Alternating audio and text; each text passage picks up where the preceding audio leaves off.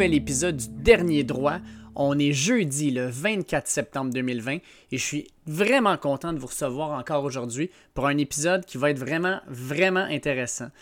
On va commencer quand même aujourd'hui avec quelques nouvelles euh, d'importance pour le dernier droit. Premièrement, euh, sachez qu'à partir des prochaines euh, journées, prochaines semaines, nous serons maintenant aussi hébergés sur le site du 91.9 Sport FM à Montréal. Donc le site va non seulement placer le podcast là, mais va aussi nous supporter euh, pour pouvoir aller chercher justement des personnes euh, en entrevue ou simplement aussi pour nous faire un peu de publicité. Donc ça va être vraiment apprécié. Donc je voulais, euh, je tenais en fait à remercier le 91.9 Sport pour cette belle opportunité là qu'il nous offre.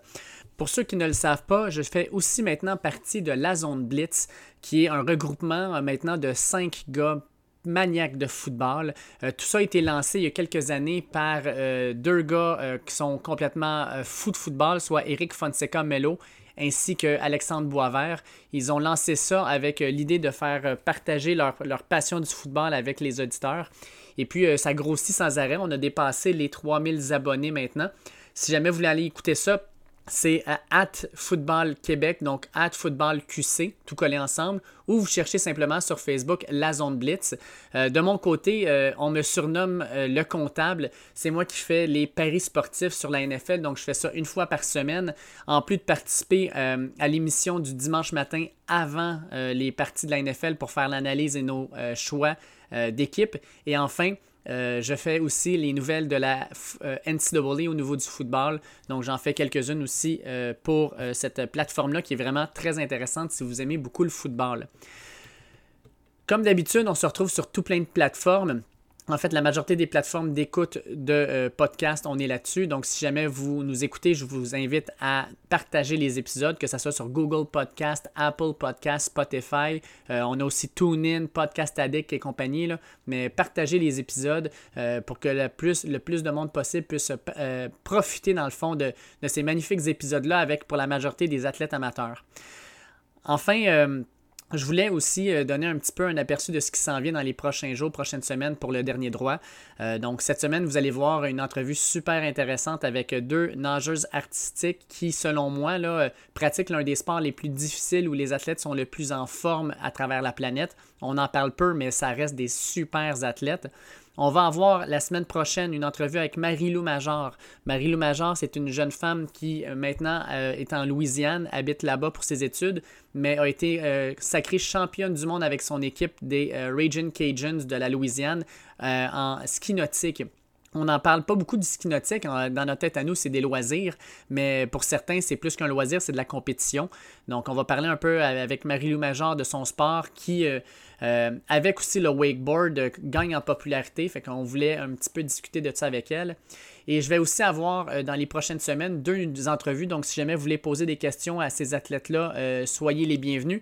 premièrement, il y a Dominique Crête Dominique Crête est un athlète qui est en canot-kayak K1. Donc, si jamais vous voulez avoir euh, des, Si vous avez des questions à poser à Dominique Crête, vous pouvez me les envoyer via nos réseaux sociaux, at Dernier Droit sur Facebook, Twitter et Instagram. Ça va me faire plaisir de lui transmettre ça et de lui donner ces questions-là en ondes. Et aussi, on va recevoir la semaine prochaine les deux gars qui jouent au water polo sur l'équipe canadienne, euh, Samuel Réher ainsi que Jérémy Blanchard. Donc encore là, si vous avez des questions pour ces deux athlètes-là qui pratiquent un sport, euh, le water polo, qui est extrêmement dur physiquement, euh, je vous invite à me les faire parvenir, puis ça va me faire plaisir de leur poser les questions lors de l'entrevue. Ceci étant dit, pour cette semaine, on va y aller directement avec l'entrevue. Au niveau des nouvelles de sport, on va probablement faire ça au début de la semaine prochaine. Je prévois avoir un podcast plus sport professionnel NBA et NCAA NFL avec mes collaborateurs Bruno Bélanger, Jean-François Lemire et Simon Descoteaux. Euh, mais pour le moment, on va se concentrer sur Jacqueline Simoneau et Audrey Joly, deux nageuses artistiques. On fait ça à l'instant. Je suis ce matin euh, enchanté d'être euh, en compagnie de deux nageuses artistiques, Jacqueline Simoneau et Audrey Joly. Bonjour mesdames, comment allez-vous? Bonjour. Bonjour, ça, va très bien, merci. Et toi? Oui, ça va bien, merci. Euh, on fait l'entrevue ce matin justement sur un sport qu'au Québec, on a, on a une belle histoire en fait avec beaucoup de nageuses en nage synchronisé, maintenant artistique. J'ai vu ça en fait dernièrement que le nom avait changé. y a-t-il une raison pourquoi le nom a changé? Avant, c'était, il me semble c'était nage synchronisé, tout le monde connaissait ça comme ça. Maintenant, j'ai vu que c'est nage artistique. le changement de nom, y a-t-il une raison? Tu peux y aller, euh, ben, dans le fond, c'est juste que c'est pour être plus relié un peu avec la gymnastique artistique et le patinage artistique qu'on a changé le nom. Euh, donc, c'est vraiment pour faire un groupe un peu avec les, les autres sports. Euh, puis un peu, euh, c'est ça, là, juste les relier ensemble, puis dire que c'est une catégorie artistique. parce que synchronisé, il n'y en avait pas vraiment. Là, fait que, ben, c'est ça. C'est juste pour être plus relié avec les autres. Génial. Euh, je vais juste faire votre palmarès avant de commencer parce que euh, ça, va vous permettre, ça va permettre de situer un peu tout le monde. Les deux, de ce que j'ai compris, vous avez commencé à un âge euh, artistique assez jeune, avant 10 ans, même 7-8 ans. Jacqueline, tu as été au championnat du monde junior en 2014 où tu as gagné l'argent en solo. tu étais allé aussi en 2012 où tu avais gagné le bronze en solo puis quatrième en équipe. 2014, c'est la première fois que tu vas au championnat du monde senior où tu termines quatrième en duo, quatrième euh, en équipe. Euh, et ensuite, ben, là, le palmarès, le championnat du monde 2013, 2015, 2017. tu as été aux Jeux olympiques de Rio en 2016, au Paname aussi. Euh, puis au Paname, tu gagnes des médailles d'or, aux Olympiques, septième en duo. ton palmarès, c'est quand même assez étoffé. Tu es, un peu comme la vétéran de l'équipe, c'est ça? Euh, ouais, on dirait en, temps temps d'expérience, peut-être oui, euh, on, peut dire que je suis la vétérante. Euh, je suis pas exactement la plus vieille, mais j'apporte beaucoup d'expérience à l'équipe. Alors oui, on pourrait dire ça. De ton côté, Audrey, je ne dirais pas que tu es le bébé de l'équipe parce que je pense que c'est pas vrai, mais tu as été au championnat panaméricain junior en 2013, tu gagnes l'argent en équipe et le bronze en duo. En 2015, tu y retournes, tu gagnes l'or en équipe, le bronze en individuel. Euh, tu fais les championnats juniors en 2016, tu termines sixième en équipe. Puis tu fais les Panames en 2018, euh, où tu termines euh, en individuel avec l'argent, l'argent aussi en équipe libre et le bronze en technique aussi. Et quatrième dans le concours duo. quand j'ai commencé à regarder un petit peu tout ça, j'étais un peu surpris en fait. Quand vous rentrez dans, les différentes compétitions, ce n'est pas toutes les compétitions qui offrent les mêmes, les mêmes épreuves, c'est ça? De ce que je vois, les Olympiques, il y a seulement le duo et l'équipe, alors que quand on regarde les autres, c'est il y, a, aussi le solo. Fait que, y a-t-il une raison pourquoi le solo n'est pas olympique? Ils ont enlevé l'épreuve de solo après les Jeux olympiques de 1996, si je me souviens bien, euh, pour donner la place à d'autres équipes pour se joindre aux Jeux olympiques, vu que c'est une compétition assez prestigieuse, la plus grande au monde. Euh, c'est très limité au nombre d'athlètes qui ont le droit à rentrer, d'avoir une accréditation aux Jeux olympiques. Alors, d'enlever l'événement de solo, ça a permis euh, d'amener plus d'équipes à travers le monde aux Jeux olympiques. Alors, c'est pour ça que maintenant, les Jeux panaméricains qui mimiquent les Jeux olympiques euh, après cet événement-là? OK, parfait. Donc, Audrey, euh, tu es, dans l'équipe nationale maintenant senior depuis 2017. pour toi, dans le fond, d'intégrer cette équipe-là, qu'est-ce que ça a représenté? C'était-tu euh, le, summum, dans le fond, de, ce que tu voulais atteindre, dans le fond, d'atteindre justement cette équipe senior-là? Euh, oui, ben c'est sûr que ça a toujours été mon plus grand rêve euh, de faire partie de la plus grande équipe de natation artistique au Canada. fait que c'est sûr que quand j'ai réussi à faire partie de l'équipe, c'était vraiment mon plus grand rêve qui s'est réalisé. Puis ben là, maintenant, c'est vraiment juste de se rendre jusqu'aux Jeux olympiques s'il arrive l'année prochaine. Oui, on, va y venir à celle-là parce que justement, je voulais vous en parler aussi. Euh, la natation artistique, ce que je trouvais ça, ce que je trouvais particulier, parce qu'en lisant un peu, on apprend plein de belles choses. C'est l'un des trois sports olympiques euh, uniquement féminins. On a le softball, on a euh, la gymnastique artistique, puis on a la, nage synchronisée. on a vu par le passé des hommes qui disaient qu'il fallait qu'il y en ait, puis il y a eu des blagues par rapport à ça. Mais pour vous, est-ce que c'est un, est-ce que c'est un honneur de faire partie d'un sport qui est uniquement féminin, puis, en passant, on va en parler tantôt, mais probablement l'un des sports, je pense, les plus difficiles au niveau physique. Euh, est-ce que c'est un, un, honneur pour vous de pouvoir représenter euh, les femmes dans un sport où les hommes n'ont pas le droit d'y être? c'est certain que c'est toujours un honneur de représenter le Canada à chaque opportunité qu'on a. Par contre, on essaie d'avoir l'égalité euh, homme-fille dans notre sport. Ça commence à, monter les garçons dans notre sport il y a les duos mix, alors un femme puis un homme au duo mix au championnat du monde et aux Coupes du monde. Et on essaie de l'avoir comme événement test aux prochaines Jeux olympiques de Paris. Alors, ça se peut qu'on voit la présence des hommes qui s'en viennent aux Jeux olympiques plutôt qu'on irait, qu penser dans, dans, le passé. OK. Toi, Audrey, comment tu vois ça, un sport uniquement féminin? Euh, on parle beaucoup des hommes, par exemple, dans les sports professionnels euh, où les femmes ont peut-être une place un peu moindre, mais dans ton sport, c'est uniquement féminin pour l'instant. Euh, de voir les hommes monter, c'est est-ce que c'est quelque chose, toi, qui, qui, t'intéresse de, de, de, voir, dans le fond, comment ils vont performer? Ben, c'est sûr que c'est vraiment, euh, tu sais, c'est sûr que ça va être différent, ça va apporter quelque chose de plus au sport. Fait que moi, je pense que c'est une bonne chose. Euh, ben oui, c'est sûr que j'ai hâte de voir ce que ça va apporter dans les équipes. Si on va pas avoir des équipes mixtes, euh, tu sais, c'est vraiment un autre niveau. c'est sûr que ça va apporter beaucoup, là, puis j'ai vraiment hâte de voir comment ça va évoluer le sport de la natation artistique. Et si vous ne le savez pas, Audrey, dans notre équipe, est une des meilleures flyers au monde. Alors, la flyers, sport, c'est la personne qui saute euh, des mains ou des épaules de quelqu'un. Alors, déjà, euh, Audrey, elle saute super haut et les filles qui la poussent hors des airs, mais on peut juste imaginer que le ciel, ça limite si les garçons vont rentrer, puis Audrey va voler encore plus haut. Audrey, ça veut-tu dire que vu que tu es la meilleure flyers, euh, c'est parce que tu es, petite, tu es menue, puis qu'il y a plus de facilité justement à pouvoir te propulser, ou c'est parce que tu as un background, par exemple, en gymnastique qui te permet de faire des figures, puis tu as une impulsion plus grande? Euh, ben, c'est sûr que je suis à la base la plus petite de l'équipe, fait que je suis la plus petite. c'est pour ça un peu que je, je me suis mis sur les highlights. Euh, mais oui, j'ai fait un peu de gymnastique quand j'étais petite. Je pense pas que ça m'amène beaucoup parce que j'en ai juste fait jusqu'à temps que j'ai 5 ans. Euh, mais je pense que c'est juste un peu naturel pour moi de faire des flips, de faire des trucs comme ça. Euh, puis, ben, on a toujours aussi euh, un coach en acrobatie qui nous aide. puis, je pense que j'apprends quand même vite dans ce niveau-là. Fait que ça m'aide un peu avec ça. mais ouais, c'est ça. la, natation artistique, quand je regarde ce sport-là, moi, je suis un ancien nageur. J'ai nagé pendant plusieurs années. Puis quand je regardais les nageuses artistiques, ça a toujours été pour moi un, un mystère, en fait, comment vous étiez capable de faire tout ce que vous êtes capable à, sous l'eau. Euh, je pense que c'est probablement un des sports les plus difficiles physiquement, mais surtout au niveau vasculaire. Euh, j'ai une question pour vous. C'est quoi votre record de temps sous l'eau? Ça doit être deux minutes, deux minutes et demie, je ne sais pas. Je veux dire, euh, c'est assez hallucinant de vous voir en dessous de l'eau faire les efforts comme vous faites. Là.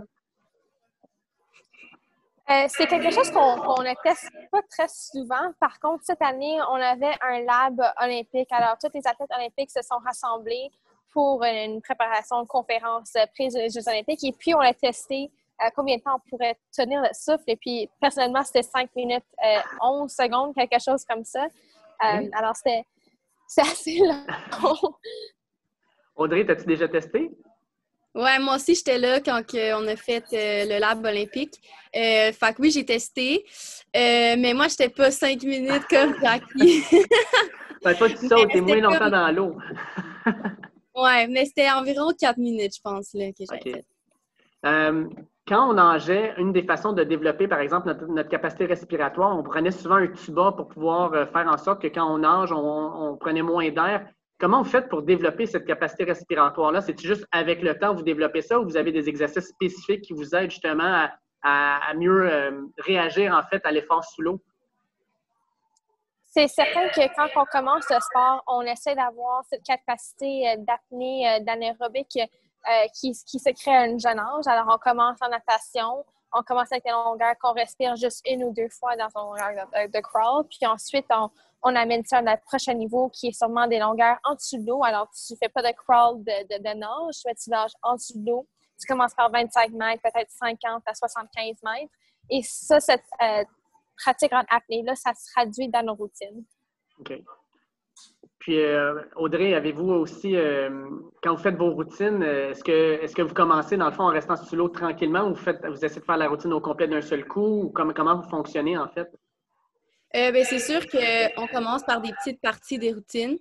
Euh, fait que dans le fond, on va commencer, mettons, par juste la figure. Fait que c'est vraiment juste cette partie-là qu'on est sous l'eau. Ensuite, on va rajouter des, des, petites parties de bras. Fait que là, on respire avec la figure.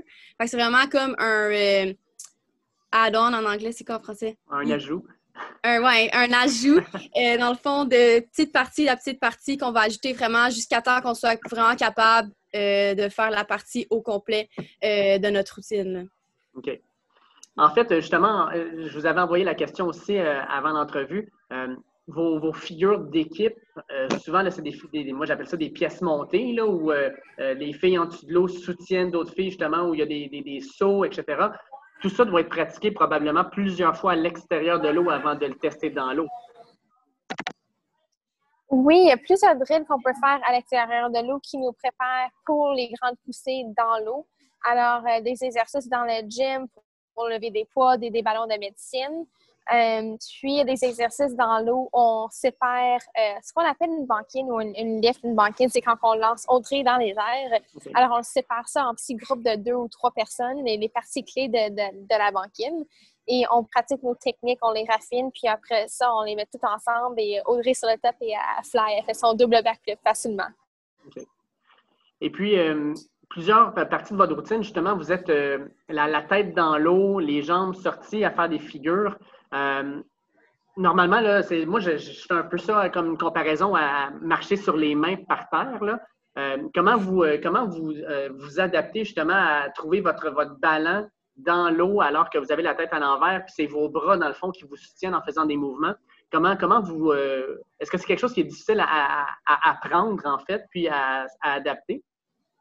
Ben, c'est sûr que c'est difficile au début, mais c'est vraiment quelque chose qu'on a appris à un jeune âge. Euh, fait que là, maintenant, c'est vraiment quelque chose de naturel pour nous, je pense. Euh, mais oui, c'est sûr qu'à la base, c'est quand même difficile parce qu'il faut vraiment utiliser comme tous les muscles de notre corps en même temps euh, pour se tenir dans l'eau, dans le fond. Mm-hmm. mais c'est vraiment naturel là en, ce moment. On a comme quasiment pas besoin d'y penser, puis ça se fait. mais moi, moi, je trouve ça. C'est probablement l'une des disciplines que j'aime le plus regarder.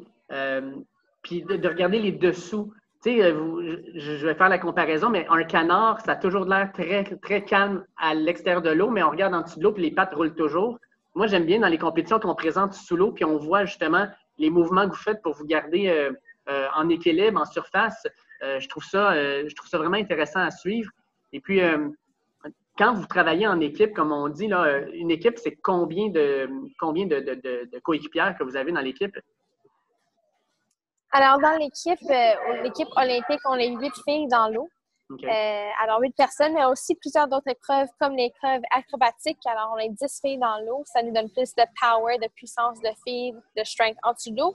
Et aussi la routine combinaison. Alors, mais par, contre, la plupart de nos routines sont huit filles euh, dans l'eau dans les épreuves d'équipe. Et puis, comment vous pratiquez le, côté synchronisé de votre, de votre nage? Est-ce que c'est en dessous de l'eau, vous êtes capable de regarder d'un côté puis de l'autre, puis il y a quelqu'un qui fait un cue par rapport à ce que vous allez euh, exécuter, ou c'est vraiment la pratique qui fait en sorte que vous savez exactement à n'importe quel moment où vous devez être rendu? Euh, ben, quand on pratique avec la musique, dans le fond, ben, on compte la musique un peu comme en ballet, comme en danse. Euh, fait que ça, c'est vraiment, ben, tu sais, tout le monde a le même compte au même moment. Euh, fait que ça, ça se fait naturellement. Puis si, mettons, on le fait sans la musique, ben là, il va y avoir quelqu'un qui va faire un petit cue sous l'eau. Puis on va juste comme suivre ce cue-là, puis on va continuer avec euh, cette cadence-là. OK. c'est un sport qui est particulier, puis il y en a quelques-uns comme ça. Puis je tiens à poser la question parce que je trouve ça spécial. C'est un sport qui est jugé. Donc, euh, votre performance, parce que vous êtes des athlètes extraordinaires, euh, votre sport est quand même jugé. Donc, il y a quelqu'un à la fin qui va déterminer qui mérite plus une médaille ou une position qu'un autre. Alors que, par exemple, en natation, en athlétisme, c'est vraiment ta performance personnelle, c'est ton temps, c'est la distance, etc., qui va avoir une détermination dans ça. Comment vivez-vous avec le fait d'être jugé euh, par rapport à votre performance? Je dirais qu'on s'habitue à euh, le fait d'être jugé. On est jugé à chaque jour en pratique de nos entraîneurs, des juges qui viennent à la piscine. Euh, oui, c'est un sport assez subjectif euh, car il y a l'aspect de l'artistique et ça, c'est très difficile d'avoir quelque chose objectif, quelque chose fixe à le mesurer. Par contre, il y a plusieurs parties de notre sport qui est objectif, qui peut se mesurer. la distance qu'on nage à la piscine dans une routine, le nombre de mètres qu'on nage, la hauteur, euh, quand on sort de l'eau, tête en valeur ou les pieds premières. Alors ça, c'est toutes des mesures objectives. Mais effectivement, euh, David, à la fin de la journée, c'est un score euh, subjectif des juges qui viennent, mais c'est quelque chose en termes d'athlète qu'on est habitué à la fin de journée.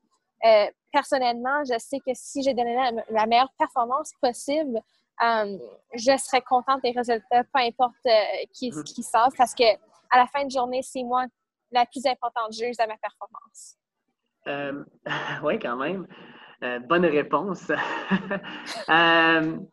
justement, tu, dis il y a des choses objectives comme par exemple la distance que vous nagez. Est-ce qu'avec les nouvelles technologies, euh, qui sortent maintenant, est-ce qu'on est capable d'avoir justement une mesure exacte de la distance que vous nagez? Est-ce que les juges peuvent savoir, OK, ce, groupe-là a nagé X mètres dans l'eau ou a sorti X mètres de l'eau?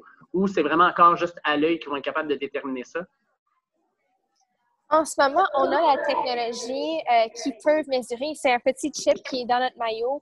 Dans les championnats du monde, il y avait des, pays qui avaient un petit test euh, le petit chip dans leur maillot qui mesure la distance. Par contre, c'est pas encore quelque chose qui est euh, déterminé ou considéré dans le score final. Par contre, on espère de l'avoir peut-être après les Jeux olympiques de Tokyo ou dans les prochaines années qui s'en viennent, d'avoir cette technologie-là qui est là pour tous les pays. OK.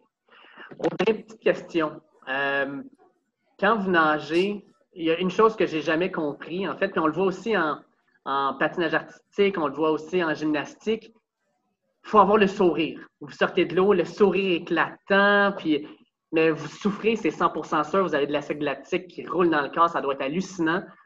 Euh, qu'est-ce qui arrive si tu n'as juste pas le goût de sourire, tu souffres trop? Il euh, y en a-t-il des fois qui grimacent ou, euh, je veux dire, est-ce que ça a un impact sur la note? Est-ce que dans la note des juges, il y a, par exemple, est-ce que les, athlètes ont l'air à, montrer que c'est facile alors que ce ne l'est pas? Euh, oui, c'est sûr que c'est considéré dans la note artistique des juges. Euh, donc, les juges artistiques vont vraiment regarder ça, vont regarder la présentation. Euh, donc, c'est sûr que si tu as de l'air de mourir, ça va, tu vas pas avoir une bonne note.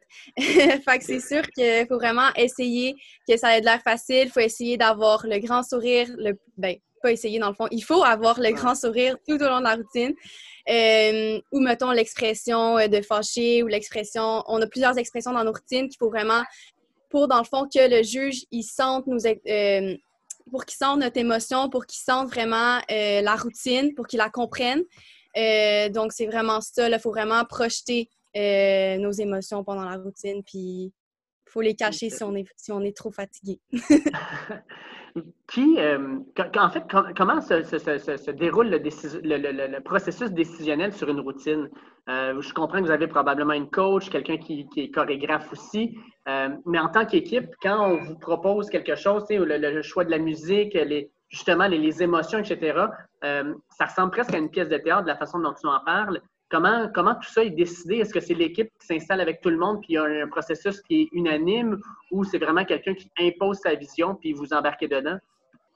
Je dirais que ça dépend vraiment de notre entraîneur en chef. En ce moment, notre entraîneur euh, pour les Jeux olympiques de Tokyo, euh, il apporte des idées, des, des, différentes musiques, des différents thèmes, et puis il présente ça à l'équipe ils testent là un petit peu voir notre réaction et ensuite euh, on choisit une musique ensemble avec notre chorégraphe.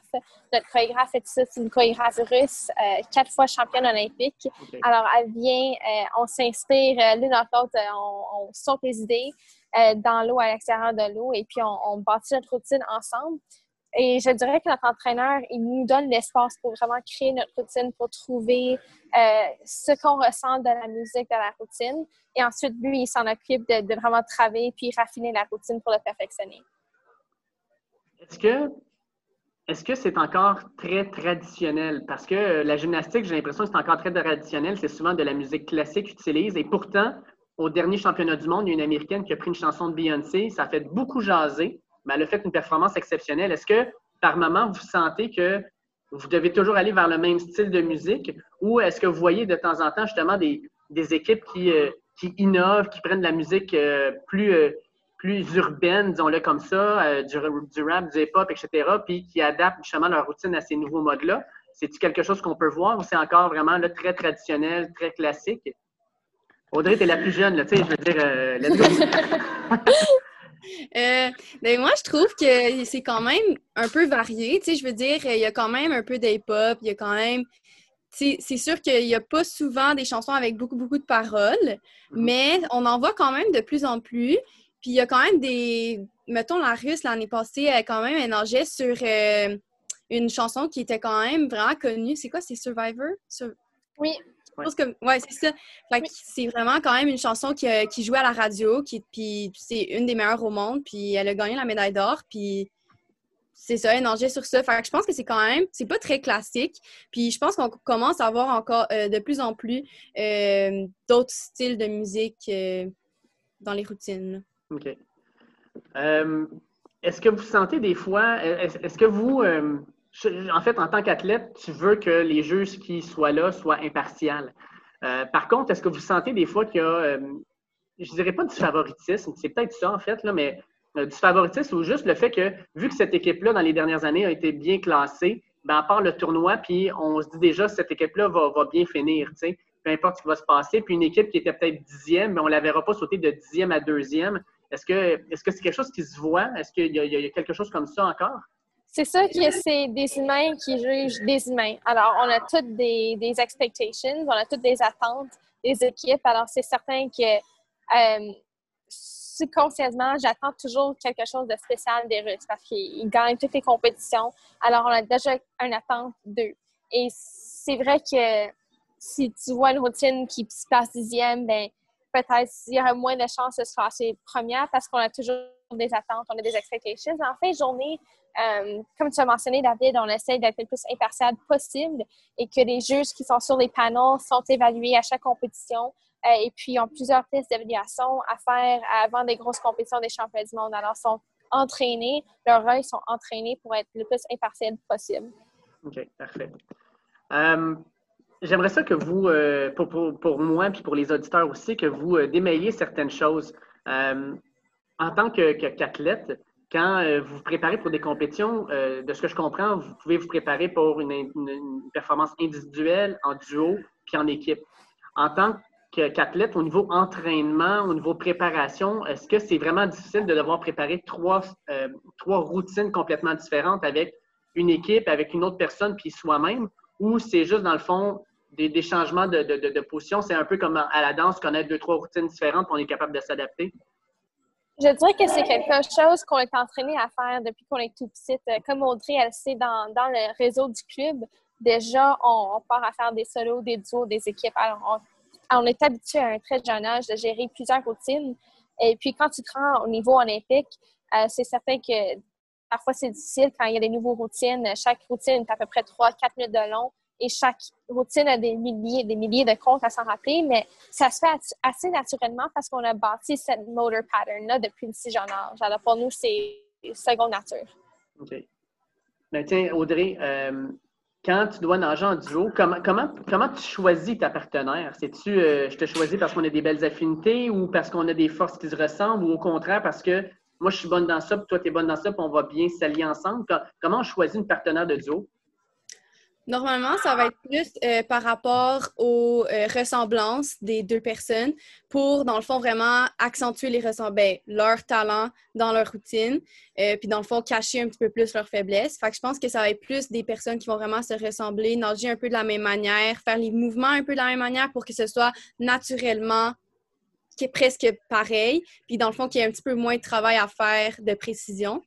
Euh, donc, c'est ça, ça va être vraiment des personnes qui vont avoir des ressemblances dans leur manière de nager, dans leur, euh, pas leur qualité, mais leur... Euh, leur, leur, esthétisme, peut-être? Ouais, ouais, c'est ça. Puis, petite question, parce que là, tu me dis tantôt que tu es la plus petite de l'équipe. Moi, je, je, le vois comme, vu que tu es la plus petite, tu dois travailler plus fort, non pas parce que tu es la plus petite, mais parce que par exemple, quand vous mettez les jambes hors de l'eau, justement, pour que ça soit symétrique, il faut que tout le monde soit à la même hauteur. Fait que toi, tu dois forcer un peu plus pour être à la même hauteur que les autres. Je me trompe-tu? Ouais, ben pas forcer un peu plus, mais c'est juste que oui, il faut que des fois que je sois plus haute, dans le fond, pour pas qu'on me voit pas. Il faut que tout le mhm. monde, mettons nos jambes, quand on sort nos jambes à la verticale, il faut que les jambes soient toutes égales. Mais c'est sûr j'ai des jambes un peu plus courtes, donc je dois être un peu plus haute. Mais techniquement, tu sais, j'ai moins de poids à lever. Fait que c'est peut-être un. Tu sais, je travaille pas plus fort nécessairement, mais c'est juste que. Enlève-moi pas de mérite, là. mais là. Ça, c'est une des plus grandes forces. Audrey aussi elle est très connue euh, sur la scène canadienne pour être une des plus hautes aussi. Elle est naturellement haute et elle travaille très fort aussi. Merci, Jack. Euh, l'autre chose, j'aimerais que vous, vous m'aidiez un peu à clarifier euh, les programmes. On a le programme technique et on a le programme libre. Le programme technique, de ce que je comprends, c'est que toutes les équipes ont des figures qui doivent suivre, alors que le programme libre, c'est vous qui décidez ce que vous devez faire. Comment, comment on bâtit ces routines-là? C'est quoi le processus pour bâtir tout ça? Puis en passant pour, pour le technique, vous avez combien de temps à l'avance pour savoir exactement euh, qu'est-ce que vous devez exécuter? Habituellement, euh, pour la routine technique, nos éléments techniques restent en place pendant quatre ans. Alors, on sait en avance, euh, au moins un an avant, que les éléments changent, quels éléments sont les nouveaux éléments pour l'année prochaine. Alors, la manière qu'on bâtit une routine technique, c'est quand même similaire d'une routine par contre, on se donne des petits drapeaux rouges et ces, petits drapeaux rouges, c'est les éléments techniques. alors, on les place sur la musique en avance. On sait déjà à quel temps la musique, quelle partie piscine qu'on veut euh, les placer parce que ça, c'est très important aussi de les placer devant les panneaux de juge. Je ne veux pas le faire dans un coin où un juge ne peut pas vraiment voir l'élément à hauteur, etc. Alors, on place les éléments et ensuite on bouche euh, les petits trous entre les, petits drapeaux rouges ou les éléments. OK. Puis au niveau euh, de la, routine libre, euh, comment, ça fonctionne? Dans le fond, c'est euh, juste un certain temps que vous devez remplir? Pour la routine libre, dans le fond, on a juste un temps, c'est comme quatre minutes environ, qu'on doit, dans le fond, la musique doit être quatre minutes, mais on peut vraiment faire tout ce qu'on veut dans la routine. Il n'y a vraiment aucune règle qu'on doit suivre. Bien, il y en a, là, mais techniquement, il n'y en a pas. Est-ce que est-ce qu'il y a des avancées euh, au niveau de, la nage, euh, de la nage artistique? Tu sais, je regarde par exemple le patinage artistique, il y a environ 15-20 ans, on ne parlait pas du tout de quadruple axel, puis là maintenant, la majorité doivent le faire pour pouvoir être vraiment compétitif. Alors qu'en en, nage euh, artistique, je m'en vais toujours dire nage synchronisé, mais en nage artistique, est-ce qu'il y a des figures maintenant que vous faites? Ben, c'est peut-être aussi un secret d'État, puis vous n'avez pas le droit d'en parler, vous me le direz si c'est le cas. Mais est-ce qu'il y a des figures, par exemple, que vous faites, que vous gardez en disant ça, dans une compétition, on va la faire, puis on sait qu'on va, euh, on, va vraiment être euh, très avantagé parce que ça n'a jamais été fait, ou vous voyez d'autres compétitrices faire quelque chose, quelque chose, puis vous faites Oh, ça, il va falloir qu'on fasse pareil parce que sinon, il va avoir un avantage sur nous. Y a-t-il vraiment des, avancées au niveau des figures, au niveau des sauts qui est en train de se faire? Oui, le sport a quand même beaucoup euh, évolué. Si tu regardes les routines de, par exemple, les Olympiques de 2000, versus les Olympiques de 2016 ou 2020. Euh, la manière que ça, ça peut être similaire du partage artistique, c'est vraiment dans les poussées acrobatiques. Euh, avant, on prenait pas beaucoup d'auteur dans l'eau, peut-être un mètre, mais maintenant, Audrey, elle, vole facilement 3 mètres, facilement, peut-être même 4-5 mètres.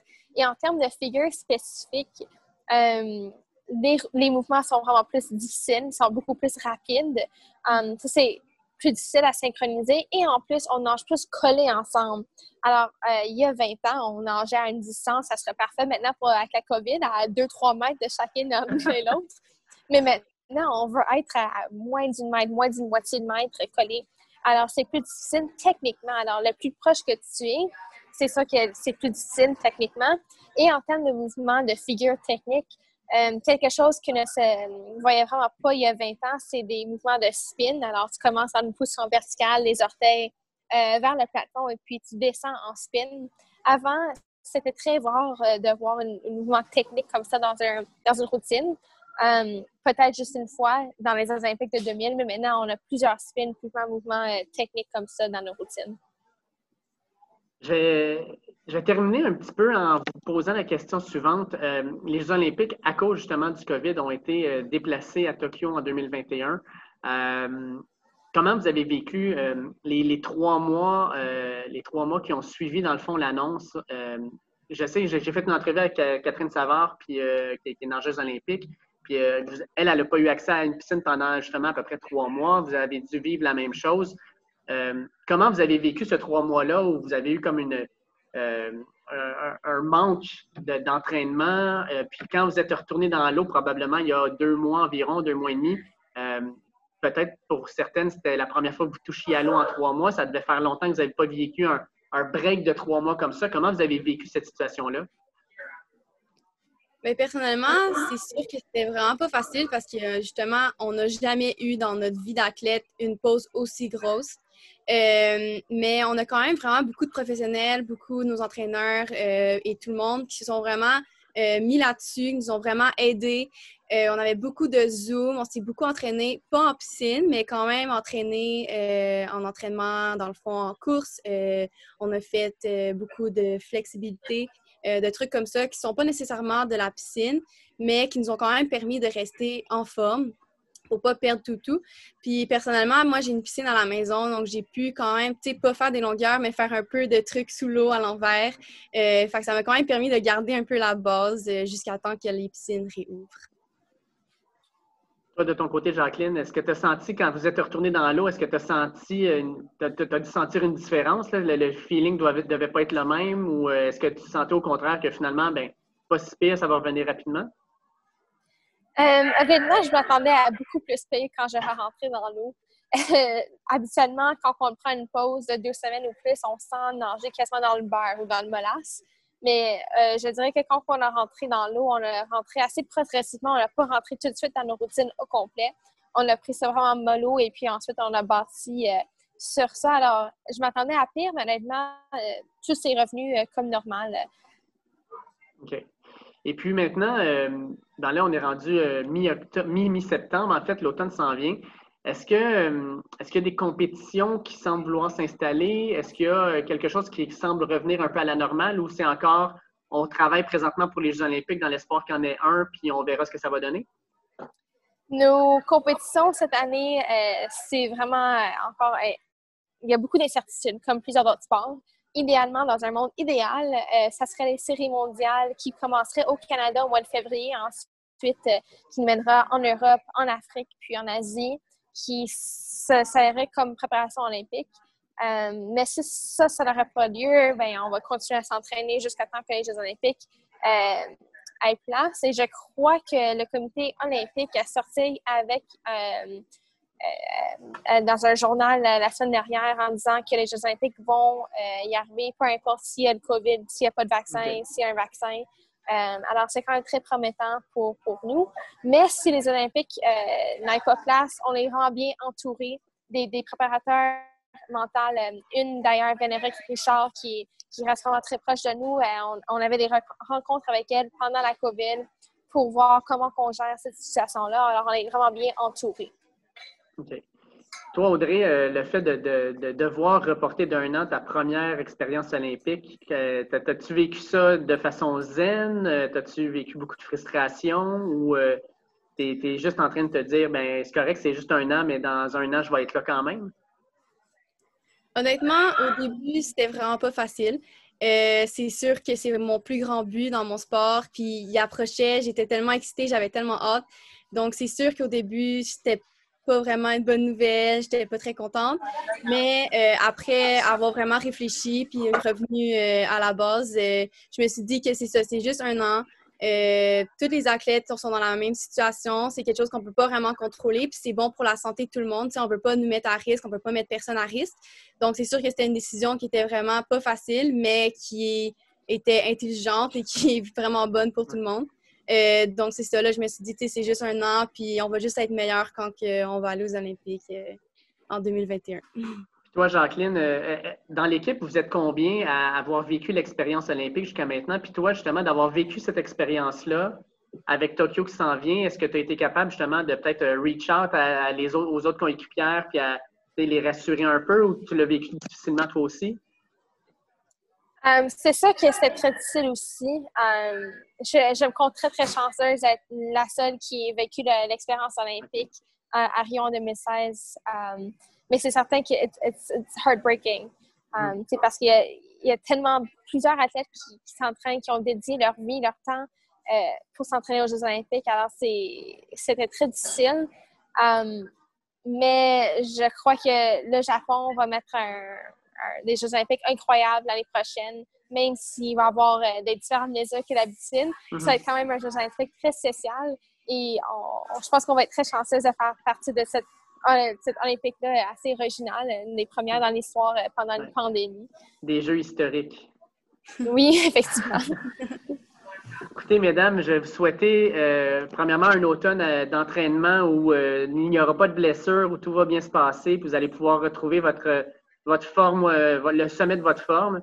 Et surtout, euh, j'espère que dès le mois de février, vous allez pouvoir recommencer à, à compétitionner de façon internationale pour pouvoir vous préparer pour les Jeux olympiques de Tokyo qui, on va se croiser les doigts, les orteils pour, pour qu'il y ait lieu. Merci beaucoup. Merci beaucoup. Encore une fois, un énorme merci à Jacqueline Simoneau et Audrey Joly pour l'entrevue. Ça a été un plaisir de discuter avec elles de leur sport. Je vous rappelle que la nage artistique, pour moi, c'est probablement l'un des sports les plus exigeants, les plus difficiles à pratiquer.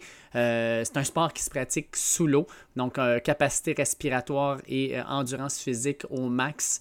Donc vraiment, là, ça a été un, plaisir de discuter avec elles et puis on leur souhaite bonne chance pour les prochains mois.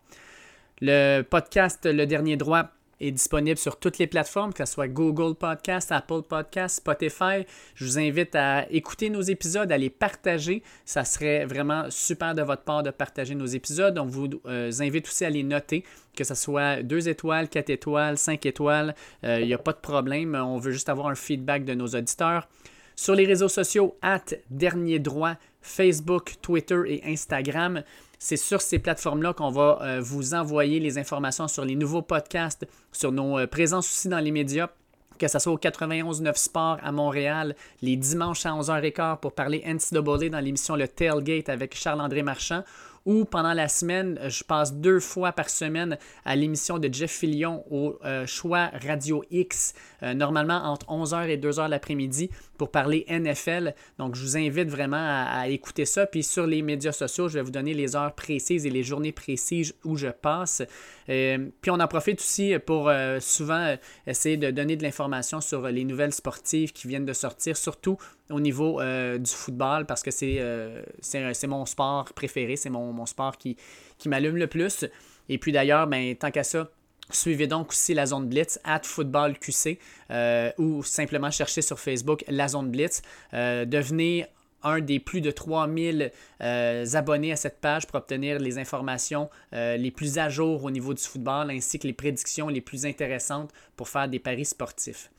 Donc sur ce, je souhaite de passer une excellente semaine et je vous rappelle que la semaine prochaine, on a une entrevue avec Marie-Lou Major et ensuite, si vous avez des questions, n'hésitez pas à me les envoyer pour Dominique Crête, pour Samuel Réher ou pour Jérémy Blanchard. Euh, donc euh, sur ce, je souhaite de passer un bon week-end puis on se reparle la semaine prochaine. Ciao!